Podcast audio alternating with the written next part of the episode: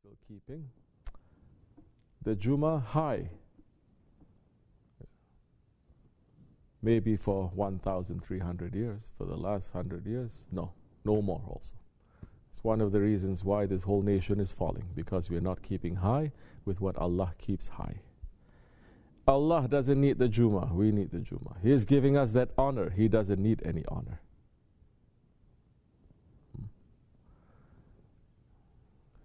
Juma nights like this, the old days for especially during the time of our ancestors, the Holy Ottoman Empire, for 700 years.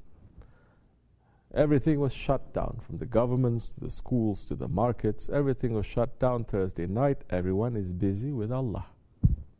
That was how the empire was able to stand. What did they have? Not too much, too. But they were able to stand because they were always keeping on top of their heads what Allah and His beloved one loves. So they're sitting down, freeing themselves, running away from the dunya, remembering their Lord at least once a week now, falling in love with their Lord again, falling in love with Ahirat again falling in love with the Holy Prophet والسلام, again, falling in love with our original home again, remembering our reality. Why we're sent into this world. What is this world? This world is an exile place. This is not our home. This is not our paradise. Longing to go back there. And with that love, now, filling us up, it gives us more energy now with the faith to continue with life with the faith. You're not continuing with life with your desires. That's just going to finish you and this whole world. This world is only seven days. Seven days Allah gave this world. Seven days passing. Passing. But 7,000 years, what mankind has built up in every way. Building, building, building, building. In the past 100 years, we managed to tear everything down. It's finished now. Don't look at tall buildings saying this is the proof of our advancement, our technology, our civilization. No. The believer must look to see why did Allah send me into this world? It's just reading something, no? Sultan Mahmud II. He was the one who built the dome of the Holy Prophet. Understand how these people, by stopping just one time a week they stop many, many times. The others behind you every time. Yeah. You cannot see.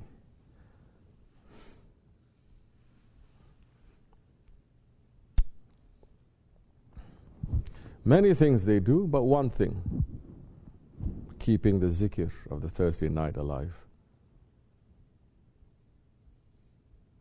They did thousands, millions of things, from individuals to groups from the porter to the sultan. That's why it was a blessed dynasty, it was a blessed civilization. But Sultan Mahmud II, he was the one who built the dome of the Holy Prophet والسلام, that we see today. Understand, this is one of millions of examples. Yeah, people are reading, but they don't get excited about this. When I find something like this, they post here and there, I get very excited because it provides us again a link, a link to our glorious past, a link to those ones that Allah loves, and they love Allah. When he was building that dome, the workers who built that dome, it was forbidden for them to speak about worldly matters. When they were building that dome, everything that they were doing was with zikr. For example, I'm just giving example. If they pick up a brick they have to say Bismillah ar-Rahman ar-Rahim.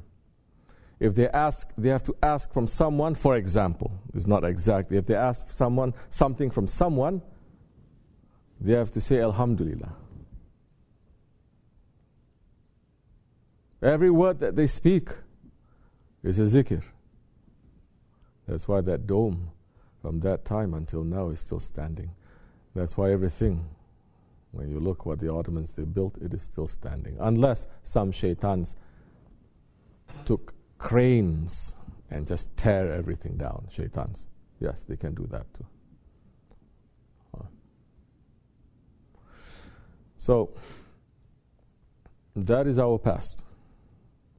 That is our great grandfathers. Don't say, oh, how is he speaking like that? He's not even Turkish. This is the problem Because the Ottoman Empire was not a Turkish empire, it was an Islamic empire.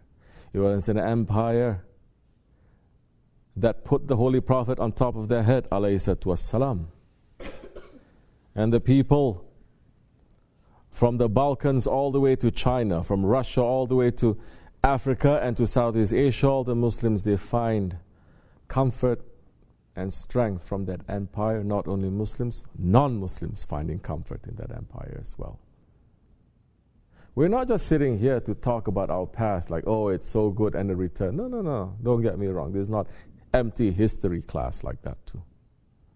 This is saying the same blood is flowing through us. Allah has given this hundred years to the tyrants. He, is, he means to veil the Khilafat.